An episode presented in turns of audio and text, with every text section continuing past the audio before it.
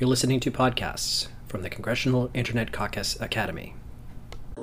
Um, so big thanks to John and Tim and the, the Net Caucus folks for, uh, for having us today. Uh, it's a very exciting panel, uh, big data and AI, policy implications. Um, so uh, just a little bit of housekeeping. Um, so we have an hour. Uh, we're going to do some moderator Q&A for about 45 minutes and then open it up to audience questions at the end for about 15 minutes.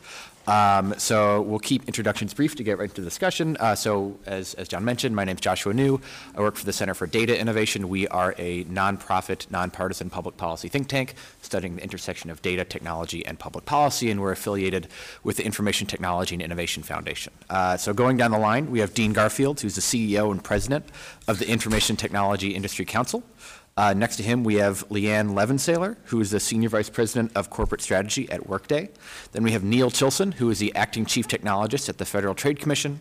And finally, we have Chris Calabrese, who, who is the Vice President of Policy at the Center for Democracy and Technology. And just to start, uh, if everyone wants to take about two or three minutes just to set up their background and uh, kind of contextualize the, the perspectives that they're bringing today. You want to just go down the line? Sure. So, as Josh mentioned, my name is Dean Garfield. I have the privilege of working for 62 of the world's most dynamic and innovative companies. Many of those companies are at the forefront, including Workday, um, are at the forefront of driving innovation in augmented or artificial intelligence as well as big data. Uh, because of that work and the conversations that have been ongoing around those issues, we think it's important for the sector generally to be clear about our responsibilities, as well as to be clear about the collaboration that's necessary for both AI and big data to fulfill their potential. And so, because of that, yesterday, or perhaps the day before, they all run together now, uh, we released principles around AI, policy principles around AI, and I look forward to talking about them with all of you. Hello, everyone. I'm Leighanne Levensaler, and I'm from Workday. And Workday is a cloud provider of applications for human resource management, financial management, analytics. Uh, we uh, were born in the cloud in, two, in 2005 and uh, stay in the cloud. And we have um, we help companies uh, manage the intersection of people, money, and technology and serve as really their enterprise backbone. So today I, am hoping to bring the industry perspective to the panel um, to talk about some of the uh, opportunities we have with building products um, that sort of reflect our expectations of consumers for the enterprise and some of the differences um, that are created as, as a result and, um, and to talk about what our customers, the kind of questions our customers are asking us and how we're developing with our customers in sort of this new world order. So delighted to be here and thank you for including me. Good morning. Uh, my name is Neil Chilson. I'm the acting chief technologist at the Federal Trade Commission. And the Federal Trade Commission, most of you uh, probably know this, but is the uh, primary privacy and data security enforcer in the U.S. On top of that, one of the other missions at the FTC is competition uh, enforcement. And um, somewhere at the intersection uh, of those, uh, AI kind of spreads across both of those, AI and big data issues. And we have done a lot of research uh, into this area. Today, we're, you know, we've labeled this a discussion about AI, but a lot of the similar issues uh, were raised in the uh, the big data context, and uh, the FTC did a workshop and a pretty uh, detailed report on some of the issues in the big data space and what laws um, and apply already, and then what uh, what ways that companies might want to um, make sure that they're complying with those laws and how those laws uh, address the concerns that might be raised. Um, I recommend that report to your review. Uh, I think it, it does cover a lot of the issues and gives some good background on what the current legislative landscape is. So I, I look forward to talking about these issues. Hey, everybody. I'm Chris Calabrese from CDT. Um, CDT is a 20 plus year old advocacy organization, sort of all things internet policy. Uh, we feel very strongly that, you know, continuing to protect the internet user, their privacy, their free speech, their freedom from government surveillance, their ability to innovate is at the center of what makes the internet work and makes what makes it such a powerful medium for all of us to use for so many things. Um, We're excited about the potential of AI and big data. Um, We really think that it can be a force for good. Uh, We believe very strongly in the power of data to help people, but like any powerful tool, it can be good and it can, you know, harm people as well. It's a tool. And so we've been working for several years to articulate exactly where we think the bright line problems are, and we'll talk about some of those things, where we think the potential for success is, and what all the people who are using AI, the companies and the individuals, how they can employ it in a way that protects people, that protects both their rights and also, you know, protects them against harms like discrimination. So looking forward to the conversation. Great. Um, so to start off, uh, just because it's so timely, uh, Dean, could you take a minute to describe uh, the policy principles that you all put out for AI, specific, you know, what they are, but also why industry felt motivated to kind of be proactive about doing this and then get uh, out ahead of this issue?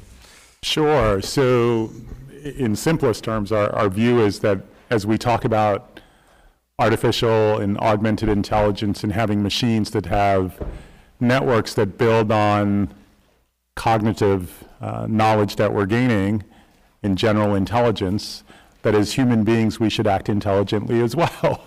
And so we should think about the implications of what we're doing, uh, develop policy principles that help clarify what our commitments are and how we're thinking about our ethical and broader responsibilities, uh, as well as where we see gaps that, as Chris pointed out and others have pointed out, Leighanne pointed out, uh, we need to address.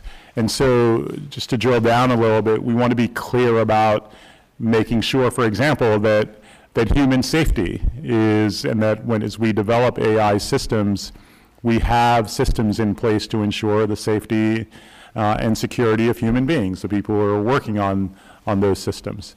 Uh, as we integrate data and big data into analytics as well as AI, that we're making sure that we are pulling that data from diverse uh, entities and, and places so that we are not ingraining bias in our innovation uh, and also testing rigorously uh, to ensure that over the long term, uh, we're not doing that as well. And so the principles are clear about the importance of taking on those societal ethical responsibilities.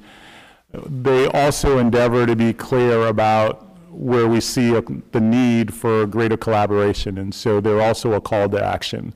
How do we, in, addi- in addition to ensuring we avoid bias on the data that we use, ensure, ensure that AI is broadly deployed to all communities that can benefit them, from farming to pharmaceuticals to financial services? Uh, we are big believers in the potential, but that is if we do certain things to ensure the potential is, is achieved. How do we begin thinking about accountability frameworks, uh, for example, uh, creating the insurance pools that are going to be necessary for highly autonomous uh, mobility, for example. And so it really, AI is just being deployed commercially, but I think it is advanced sufficiently in that it's now here, that we can see where there was a need for clear commitments uh, and where there are gaps that the private sector can play a critical role in filling. Great. Um, so that one was targeted towards Dean, but as we go along, I want to keep this conversational, so feel free to jump in if you have anything to add. Feel free to challenge each other. That's always exciting. Um, so to, to elaborate on some, on some of the issues that you mentioned, uh, bias in big data is, is always a prevalent concern. Um, but for, from a person who doesn't you know, work with the technology on the, on the technical side of things, it can be kind of hard to understand how bias can really be present in what's basically math. Um, so whoever wants to, could you try to ex- explain how bias can enter uh, into these kind of systems and what that actually means and whether or not it's, you know, and what companies can do to prevent that from happening? So whoever wants to. I'm happy to just talk a little bit about kind of, so at its most basic level, what we're really talking about is a recipe, right? A formula for achieving a particular result. So you can, bias can creep in in either of those cases, right? It can creep in in the ingredients you're using for your recipe, and it can creep in you know, in what you're trying to accomplish. So let me use a very basic example. You can say that the most important thing I would like my algorithm to do is hire successful employees. Okay, that can mean a lot of things, right? So what do, what do I want a successful employee to look like? You have a number of outcomes there. Maybe one you pick is, I think a successful employee is one who stays in the company a long time. Okay, that's cheap, you know, that's effective, good, that's what we, that's what we've decided we want our algorithm to do. Now, so I go and look, well, what are the criteria that keep people here a long time? One of them might be they live closer to the, to the place where the, you know, their employment is, right? Shorter commutes mean longer retention. Okay, so that seems to be a re- relatively straightforward, straight line. But where people live turns out to be a fairly highly, not discriminatory, but people tend to, to cluster in particular areas. We still have a lot of segregation in this country. So the reality is, if, you, if you're a suburban employer, your decision to favor people who live closer to your place of employment is likely to have a discriminatory impact on the kinds of people who you get. New- Seemingly neutral outcome, math, as you say, but the result is potentially very discriminatory. So how do we then build our algorithm to factor that in? How do we audit it? How do we lift up those and much more complicated algorithms and look for those outcomes? So I think that's sort of what, some of what we're grappling with. I'd like to add on, um, you know, Workday, my organization, we help company with, um, companies with data analytics. And so, you know, about four years ago, we started with uh, the kind of the question about can we help people connect with work better, right? It's a pretty fundamental question about managing workforce technology. And I think, and, you know, we, uh, we set off our data scientists and all these um, very smart people kind of with a large data sets, you know, uh, working with our customers saying, okay, go find, go find some patterns and let's, let's build some algorithms here. Um, it's a lot more complex than that, but just for simplicity's sake. Um, and without functional experts uh, supporting those data scientists, they found all sorts of inputs that might be interesting, all sorts of ingredients for the recipe, to use this Chris's example. Um, but what we what we learned through that process, it was essential to get the functional domain, the the product managers, and the customer experts with them to actually help shape what ingredients you pick up. If you're going to make a lasagna, it's very different than making a chicken stew, right? So you you got to know you got to have the right kind of ingredients to get the outcome that you want. Um, and those functional uh, leaders in organizations and our product leaders are really aware of. We we spend a a tremendous amount of time thinking about unintended consequences and bias in all sorts of areas of the business. And so having that, um, having the right kind of designers or the right kind of cooks is very important, we learned, and not just leaving this to a pure technology exercise, but actually more of a functional exercise. So I think that that's really important to add to your example. And I, I would just jump in and, and give some uh, context from the FTC's perspective. In the big data um, report, I would say bias kind of, uh, let me back up. There's sort of two injuries that we hear a lot about from, or potential injuries from AI or big data. One of them is a sort is inaccuracy, and the other one is uh, too much accuracy. So just just to kind of blend those two together. Um, bias kind of falls in the first category. The, the, the, the, challenge is, is the company getting the results it actually wants? Are they, are they, are they getting what, what their outcome was? Uh, and are they trusting the, the algorithm too much, but the algorithm is wrong? So in that situation, I think it's really important, uh, you know, the FTC does have this competition expertise and economic expertise, is it's really important to put this in the sort of business context, and I thought Leighanne did that very well, but on the more abstract level, companies have a lot, in, a lot of incentive to get the right answers. That's why they're using these techniques. They want to get the answer right. And so when we think about how we might address these through enforcement or legislation, we should look at what incentives companies have. Now, that's not uh, that's not always true in all of the types of harm that might come out in AI, and we should try to identify the areas where the incentives maybe aren't quite right and where we need to look for, for, for uh, solutions to that. But in the bias category, to the extent that it's about getting the wrong answer, um, companies have a, a, strong incentive to get the, the right answer there. And so I would put that in context as well. It, It just, and also beyond the, it's worth, it's worth, we're talking about this in an industry context, but algorithms are being used constantly across society, right? So police are using algorithms to decide where to police their neighborhoods. Like, it's called predictive policing, but that's essentially what we're doing, right? And so it's worth just thinking more broadly about what incentives everyone kind of has and, and how they may or may not, you know, care. So one great example, I think, of an algorithm that is completely broken and I think very intuitive for people is there was a designer who wrote a great essay, and I, if I can find his name in my notes, his name is, uh, is Paul Sourour, and it's, the, the article is The Code I'm Still Ashamed I Wrote. And essentially what this code did, it was a test aimed at adolescent girls. And the test was you were supposed to do this test, and then it was supposed to kick out what you needed to fix this particular problem. But what the test always kicked out was a particular pharmaceutical company's drug. That was always the answer to the test.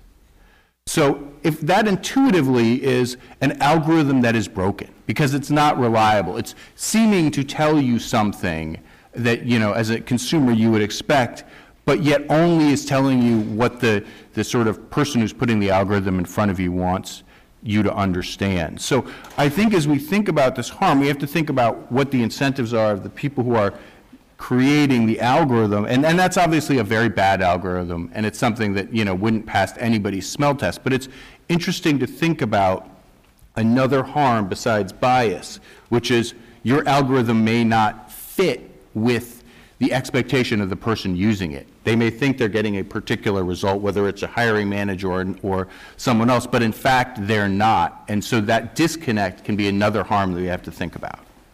It is important to um, not paint with a broad brush here and separate out consumer use cases versus enterprise use cases, because I I do think that there, there's a lot of differences. And what is big data versus machine learning or in the category of artificial intelligence. So, um, you know, we, we can't have a one-size-fits-all model as we, as we think about policy or as we think about a code of conduct or standards here. So important that, um, you know, we spend a lot of time educating our customers too on the differences. And, and I think, you know, there's a lot of things that enterprise software or industry, you know, software built for industry, um, can take cues from the consumer world, and there are a lot of things that they, they shouldn't. But, you know, you think about how enterprise uses machine learning today and big data, really to improve customer, the customer experience, to improve logistics, the supply chain, um, to make a better worker experience. These are not nefarious methods of getting them to buy, you know, a certain product or a certain drug. Um, these are really to improve the overall operations of an organization, make them much more efficient, to help them focus on innovation. Uh, and so even, you know, we deliver features to our customers that, that are infused with data and are, use machine learning to continuously enhance the experience. But we also, Workday, uses machine learning to improve our platform technology to detect anomalies and fraud and all, all other aspects of making our service run uh, more productively. So I want to be careful here that, that we don't take a narrow path down a discussion um, and that we look at the opportunities that are afforded to organizations and the differences between the consumer world and the, and, and the private. Uh, One of the, the the encouraging phenomena that I, I've observed, which builds on that, is i- in the similar way to in which privacy by design is increasingly the norm, or cybersecurity is increase, by design is increasingly the norm, inclusion, inclusion by design will ultimately become the norm in machine learning as well as data analytics. And why I think there is an increased prospect of that happening quickly is because one of the things that, that we do continuously is to make sure that we're testing with rigor.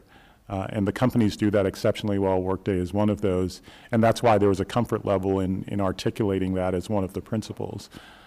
In addition to having the right algorithm, testing the algorithm to ensure that it's not broken is normative behavior, and it should be.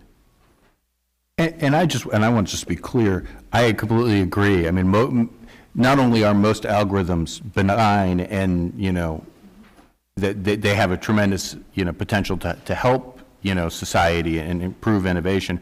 Uh, Cathy O'Neil, who wrote a, a fairly famous book in this area called Weapons of Math Destruction, who's, and some people think is sort of a little bit of a, a of an algorithmic pessimist, if you will.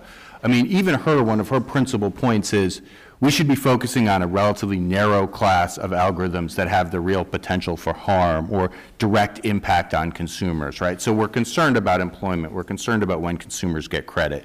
We're concerned about um, you know, all kinds of sort of direct, you know, healthcare and, you know, direct impacts. But we, again, shouldn't sweep with a broad brush and say, and, you know, and say, hey, if you want to improve how a product gets from a, you know, a warehouse to a store to the customer's hands and your, you know, your inventory management, that, that's, you know, we don't want to sort of say algorithms must do all of these things because it can interfere with unintentionally with all of these other areas. So it, it's really important to, to kind of focus on, uh, about not just the, the concrete harm, but just think about the decisions that are having the maximum impact on, on individuals. Great. Um, and so I actually do want to come back to some of the topics that Cathy O'Neil raises in her book. Um, I have my issues with them, but it's a good way to set up the discussion. Um, but first, uh, so on this issue of fairness, we talked about what companies can do, what they should be paying attention to. Uh, we've seen some proposals um, and some some sentiment from from folks at the FTC for this idea of algorithmic transparency as a way to police against bias to make sure that systems are not being discriminatory or that companies are like hiding behind their algorithms to be nefarious. Uh, the problem is when you ask people what that actually means, what algorithmic transparency is, you get like five different answers. So, uh, you know, like the, the EPICs and EFFs of the world say complete open algorithms and underlying data all has to be publicly scrutinizable, uh, where you have other folks who say, like, what we really want here is algorithmic accountability. So Ashkan Soltani, formerly at the FTC, said, you know, algorithmic transparency is the goal of the FTC, but we really want accountability. Uh, we want to be able to identify when bad things are happening and stop them without, you know, disincentivizing innovation, and we want to have a productive relationship with, with companies. So I guess starting with Neil, um, has that sentiment changed at the FTC? What do you, how do you all define algorithmic transparency, and is that always a worthwhile goal? Well, here I should say um, that probably like Ashkan, uh, my, my topics, uh, what I say is it represents my view and not necessarily the view of the commission um, or the commissioners that are there. Um, uh, so with that said, with that said, I, I think, I mean, transparency is, is, a, is, a, uh, is something that the FTC does look at um, as one method in, for example, advertising disclosures. It's one way that we make sure consumers are making informed choices. Um, in the algorithmic area, I would say the goal is still the goal of uh, the FTC overall, which is to prevent unfair and deceptive acts or practices. Now, transparency might be one way to get there, but transparency isn't cost-free. a lot of the algorithms that we're talking about now, deep learning, transparency is very difficult to figure out how to do with those algorithms, um, but they're more accurate than you know the sort of expert you know systems that we might have used for AI in the past, and so. Uh, requiring transparency would, would in some cases require less accuracy, which has its own injury to consumers. And so that trade-off is really, uh, really important to consider. Um, transparency, uh, I have some other thoughts on it, and I'm blanking on them right now. Oh, so, well, you know, some algorithms, like I said, some can explain themselves and some can't. Um, and the other big problem is, and we've talked about this, uh, you know, the FTC is a competition place again and focuses a lot on intellectual property. There are some challenges to pure sort of algorithmic openness from a competition perspective. You would, if, if you required somebody who developed an innovative, new, very accurate algorithm to then disclose that, um, it, to the public, it could be very challenging. That reduces the incentives for people to develop algorithms like that that are, that are accurate. And so I think that, that could be very concerning uh, on an industry perspective and, and also not uh, on balance uh, beneficial to consumers. Um, and so I, I think when we talk about transparency, you're right, there's lots of different ways to talk about it, but we need to think about the trade-offs that are possible, uh, that, well, that, that exist in, in requiring transparency. Chris? Well, I mean, I would just say we tend to think about it in, in two ways. Really, it's auditability and it's, um, ex- I would call, it, yeah, explanation or explainability. So I, I agree, there, it's difficult to just sort of give you the source code. But what I think a consumer wants and should expect is first, some, what I- we would call explainability or an explanation. So I should understand what, what's, what I can do essentially as a con- consumer to succeed with this algorithm. So think of your credit score. You may not understand precisely how the algorithm works that spits out a credit score, but you should have some idea of what you need to do as a consumer if you want a better credit score.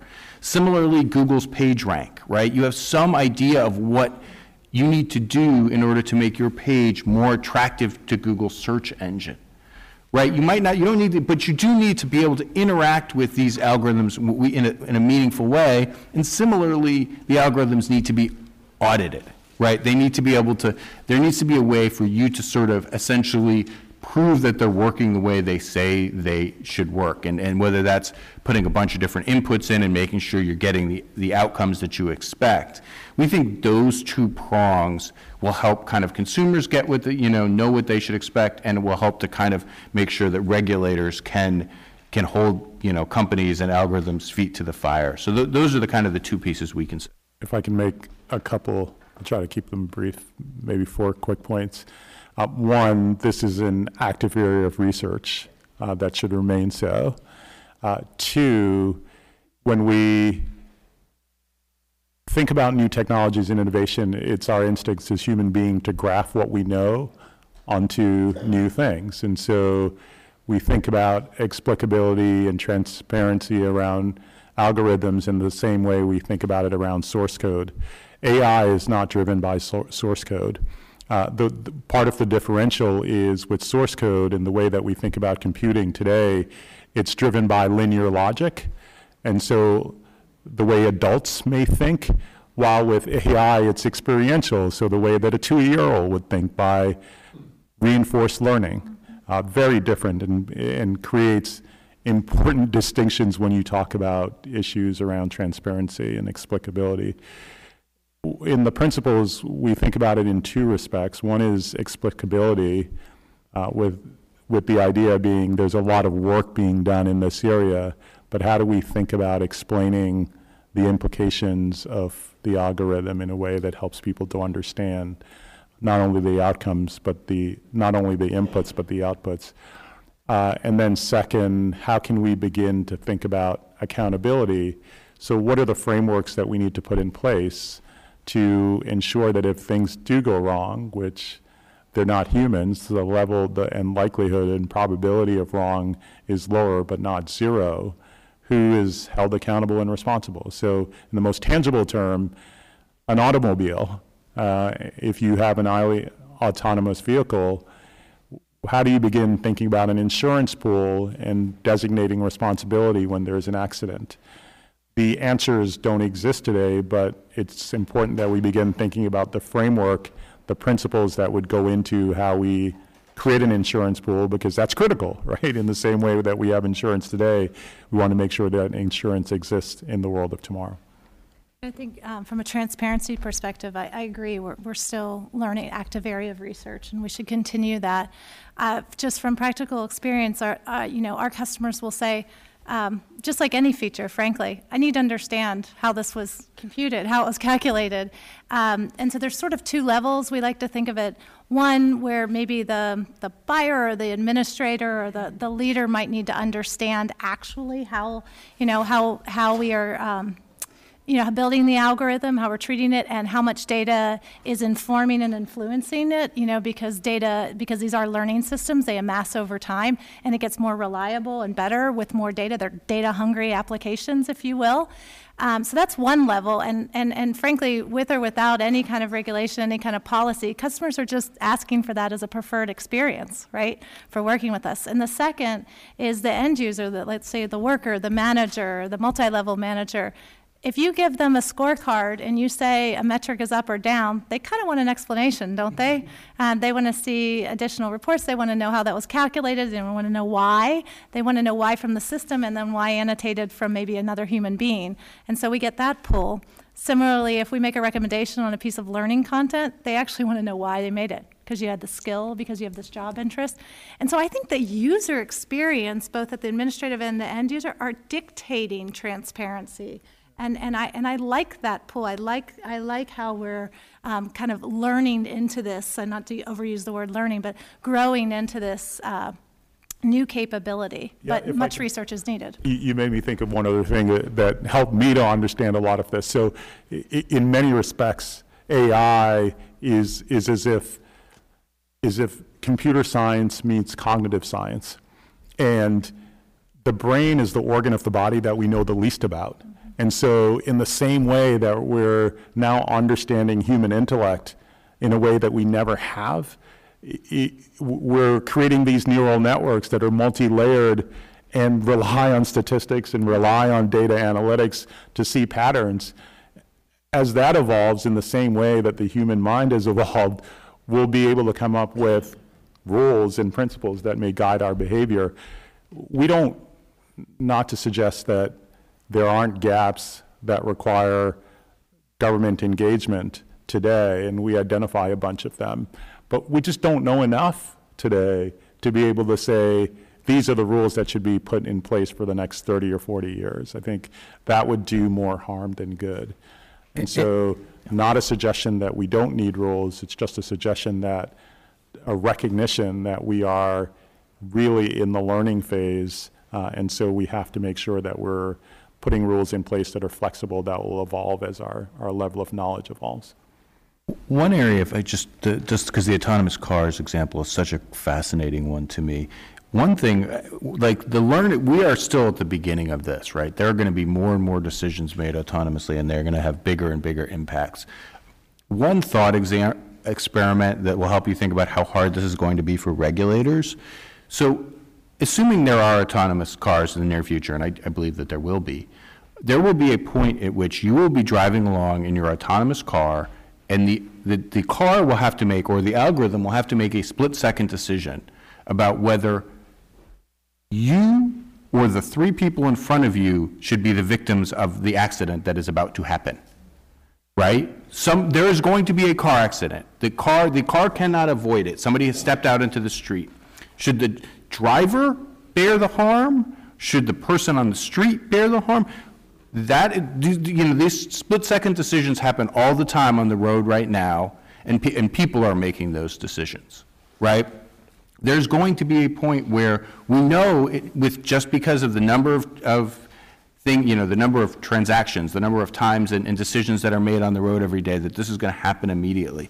So as we think about, you know, AI and we think about decision-making, we have to understand that these are, these are really high-stakes decisions. And so understanding both how the algorithm is going to make a particular decision and at some point, putting our thumb on the scale potentially and saying, no, no, no, we think you must make a decision, for example, that the least number of, you must ca- cause the least amount of harm to people, no matter who those people are. Whatever, whatever way we decide we want to put the thumb on the scale. That's really important as we try to think about these algorithms, and those are sort of the stakes we're playing at, too. And all algorithms aren't made equal to, um, and, and I know everybody, everybody here know, understands that, but there are, you know, big data is just taking very large volumes of data and, um, and finding patterns in that, right? And, and showing up, showing those, um, to folks. Um, whereas machine learning will, will help you, you know, make some decisions, make some recommendations, kind of uh, think, think on its, on its own based on what it learns from uh, interactivity. But at the end of the day, the user is still in control, right? And that's not, in the car situation that you outlined is, is almost an extreme example. In almost all these cases, if I make a recommendation, that's simply more input to make a more informed decision, more evidence-based decision. And frankly, in the world I operate in, there's a lot of art in management, not a lot of science in management. And so we could, we could, you know, grow a lot as a professional body around human resources and people management if we just put a little bit more data and a little bit more science behind management. So I, I also want to be careful we don't lump big data and um, machine learning, artificial intelligence, and neural networks all together with any kind of policy or regulation. They do rely on algorithms, and there are some some similarities, some commonalities, um, but we also ma- make sure we pull those apart as we're thinking about these topics. Yeah, just as human beings, we, we make decisions every day based on risk, right? And how you tru- treat one level of risk is very different than you treat another level of risk. We cross the street, we don't think anything about it, but you may not want to jump off a cliff, you know? And so I think that's, you know, part of this is we think about the level of risk that's involved, uh, treat different things differently. And I, I think it's also really interesting, uh, Dean, you brought up the sort of comparison between the adult and the toddler, the linear thinking of the adult and the kind of instinctive, holistic. I think what we've learned is that adults are very good at explaining a linear, like they can say, well, this is probably why I did that. But when you, when they're making split level, Yeah. split second decisions, they don't Yeah. go through a sort of logical step-by-step process. And I think that's something we've learned from AI about the human brain. And, and I think that's really important to keep in mind, especially when we're talking about, you know, automated vehicles and there's this sort of, because it's called artificial intelligence, we sort of have this idea that in the car, the computer is thinking, well, what are the moral, what are the moral like choices here? Am I going to kill three people? Am I going to kill one first? That data set and that sort of conclusion is very hard. Um, I, I don't know that cars collect enough data to be able to say, well, it's going to kill three or it's going to kill one. I think they, um, a lot of them, they're going to be split-second decisions, and they're going to operate very similar to how humans do split-second Well, decisions. because we've trained it. Yeah. Ultimately, we train the data set initially. Right. Right, humans have, humans have input on the front end and generally on the back end, right? And most often on the back end. So I think that's really important as we think of the develop, the design, development pipeline and the action to, over to execution, that humans are involved all the way along, right? And- eh, And let's not lose sight of that. Uh, unequivocally, I agree, but also it's worth saying, there are times when we talk about the value of AI, we talk about improving on human decision-making, right? And that's part of the reason why I want to take bias out of hiring, for example. We want to improve on the human decision-making. So at some point, somebody's going to say, well, yeah, it's been trained so that the, you know, and the training set, I suspect, is always going to favor the driver saving their own life, right? I suspect that's what training set data would, would tell you, right? a regulator or someone else may not have that, maybe it won't, we'll, f- we will find out. But, you know, at some point, somebody is going to want to weigh in to, to sort of make an improvement of however they view that improvement, and that's where things will get very interesting. Yeah, so what Chris is alluding to, and I'll just say out loud because for those of you who work here at Congress, is, uh, is the idea that policymakers would be involved in defining algorithm and, and essentially leveraging AI to drive those decision-making. So that the algorithm would evolve based on the rules that are set by a third party, namely Congress, and evolve as the algorithm impro- improves based on the decision of, uh, and there are a number of academics who are advocating that, uh, basically using machine learning to drive policy and principles and rules that are set. I, I think it's a, it should stay in academia at least for the moment. So uh, I want to ask one more question, and then we'll move on to audience Q&A. Um, So Chris, what you were just saying, I think, sets this up perfectly. Uh, So we were talking a lot about bad things that could happen with AI. I want to make sure that we talk about the good thing, the good things that can happen, be a little bit optimistic. So, you know, there's all these concerns about AI creating unfairness or perpetuating unfairness, but the world is already really unfair. There's human subject, subjective bias in everything we do. So what are the opportunities that AI can, uh, can, can increase fairness? And I guess from a policy regulatory perspective, what, how can we encourage those kind of applications to develop? So, I- I mean, I guess I'll just give two real quick. I mean, the first one is, so bail decisions, are there are already people playing with the idea of maybe we can automate some of the bail decision-making process, right? So typically, you stand in front of a judge, it's a two-second decision. It's not surprising, a lot of people think there's a lot of bias in that decision, right? What, you look at the person and you sort of make a decision.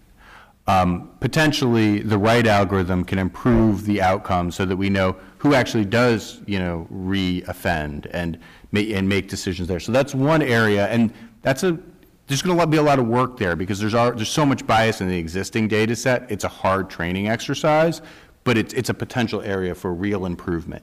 The other one I will point to, because it's, there comes a time when people stop understanding that these are all part of the same cloth. So Google's search engine is a pretty awesome algorithm, right? We have come to take for granted that you can type something in and get like the perfect answer back, or at least a really good answer.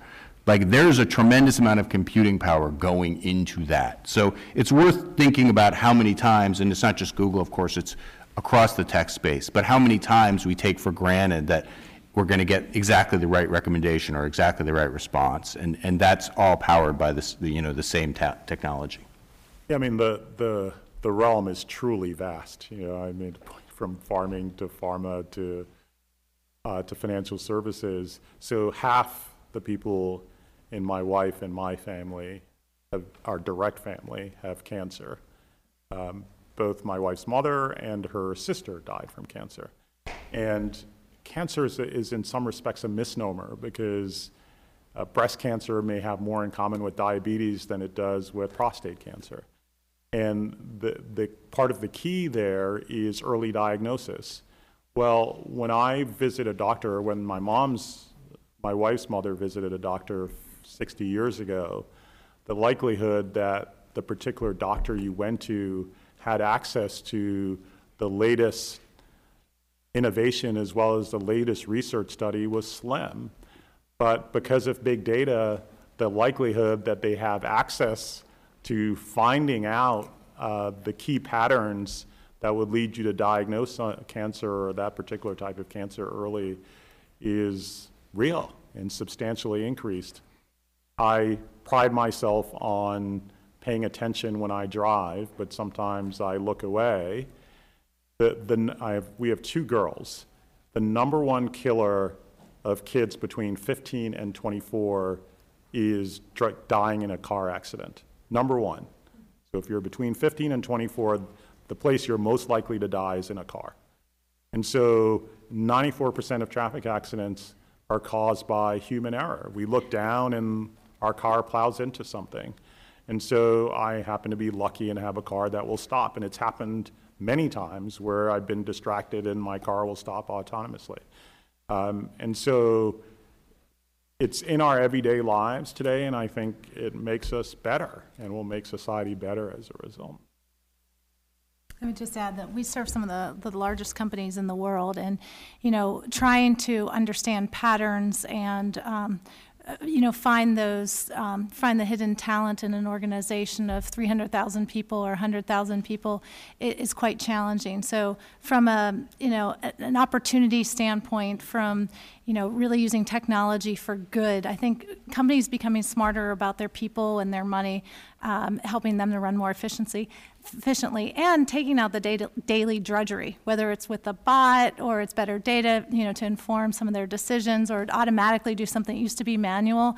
It creates a better experience. People feel they're doing higher value work, um, regardless if you're in a quick serve restaurant or you're in a financial services institution. It, it, there's there are examples across the board. So I, I, think both with big data and with artificial intelligence, you can create a bit better experience and better business. And so I'm, I'm, i remain very optimistic about our future.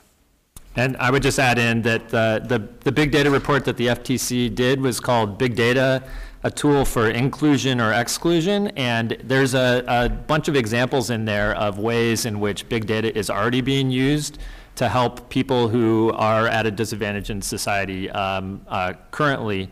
And I, I, think there's a lot of potential there. Um, we've seen it. I think the most explicit one has been in sort of offerings of credit, um, new new algorithms, new ways to to find the credit-worthy people who have thin credit files, um, just because they don't have a they haven't had access to data and they don't have a history. And I think that's that's a that's an area for a lot of potential uh, benefit to people who um, who, who could benefit from having access to credit like many of us do.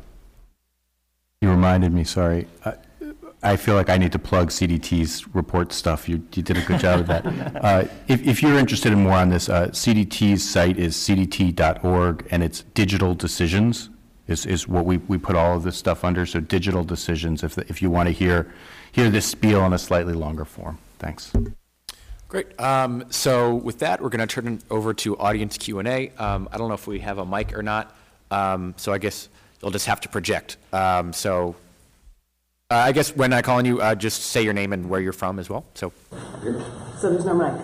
Uh, no. Okay. Uh, my name is Jared Hush, and I'm coming in actually new to DC from having worked within the UN system. So I've been dealing with issues of complexity and uh, the capacity to make decisions based on a variety of tools. So first of all, thank you very much. It's been wonderful to hear some a group of people engaged in what I think about all the time. So I want to actually pinpoint just one particular issue, and that's risk and risk assessment. And I want to link that to the idea of interoperability because, and I'm going to link that actually to the issue of food safety, because we have, we're actually in the midst of a food sort of crisis uh, today.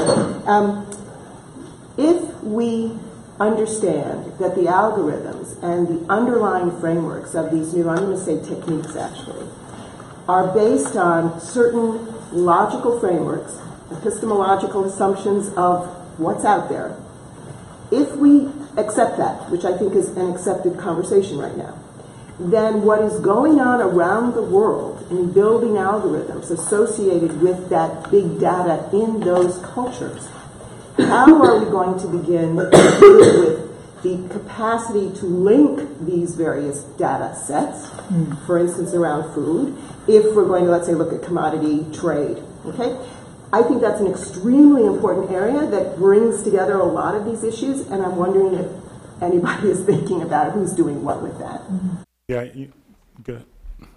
Yeah, so I was actually just a part of a conversation um, with the folks at IARPA, and so the director of IARPA was on a panel that we did when we rolled out, and he identified the same issue as being absolutely essential in an area of opportunity for greater collaboration between the public and private sectors.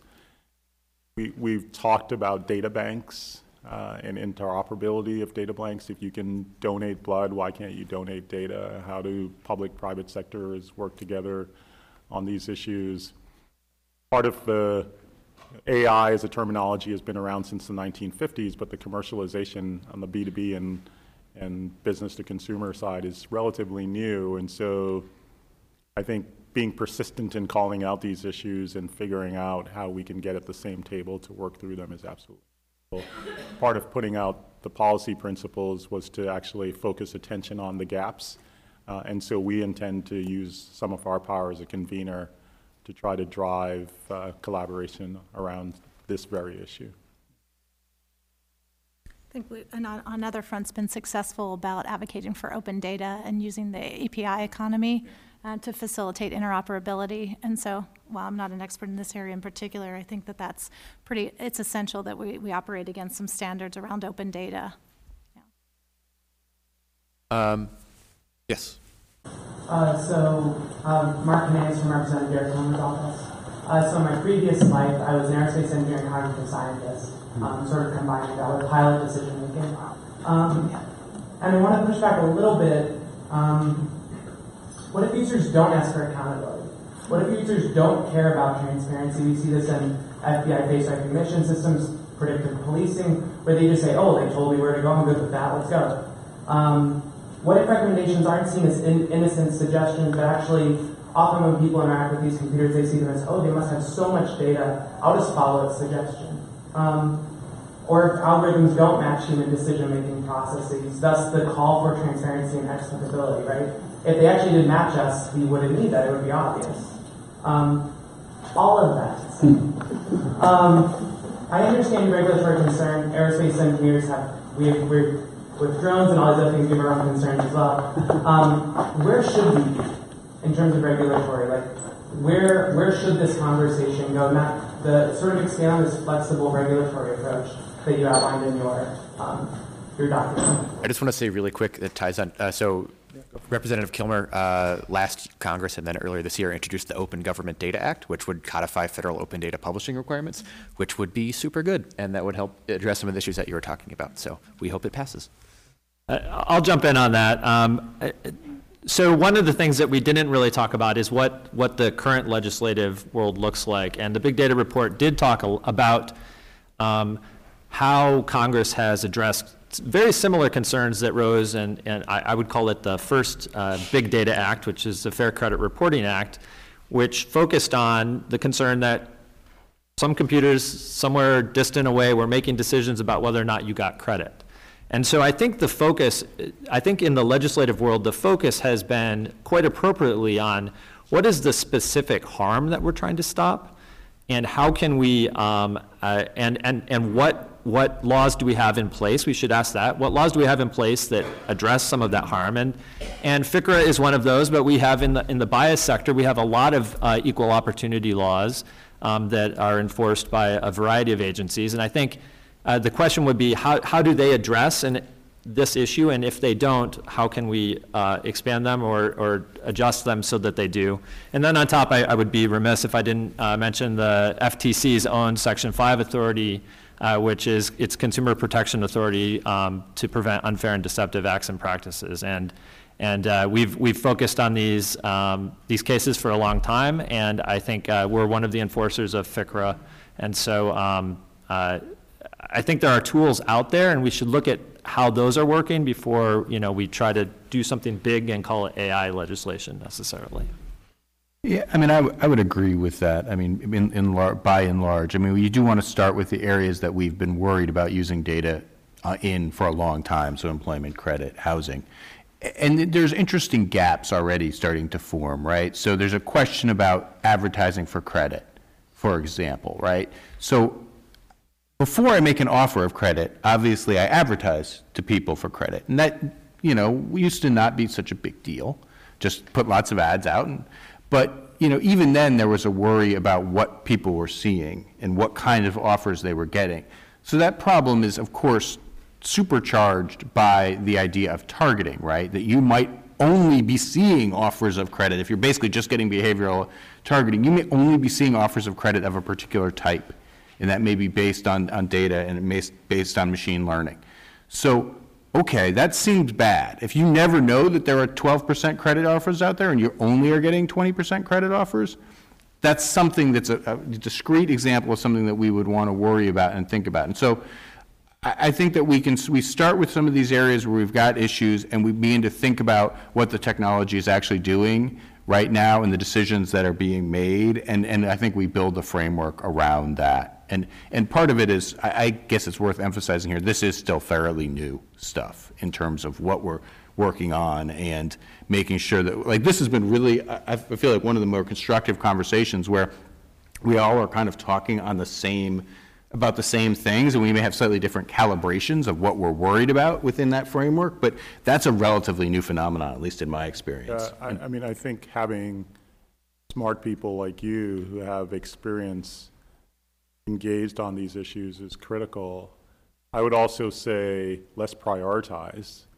So in areas where we see the greatest risk, let's put those first and figure out what models we have already to deal with those risks and where there are gaps.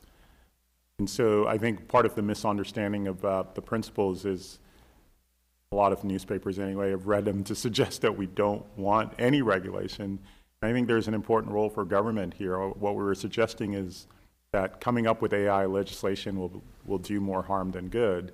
So if we want to talk about machine learning or algorithms, whatever it is, let's disaggregate, prioritize, and then figure out where there are gaps and then try to solve for them.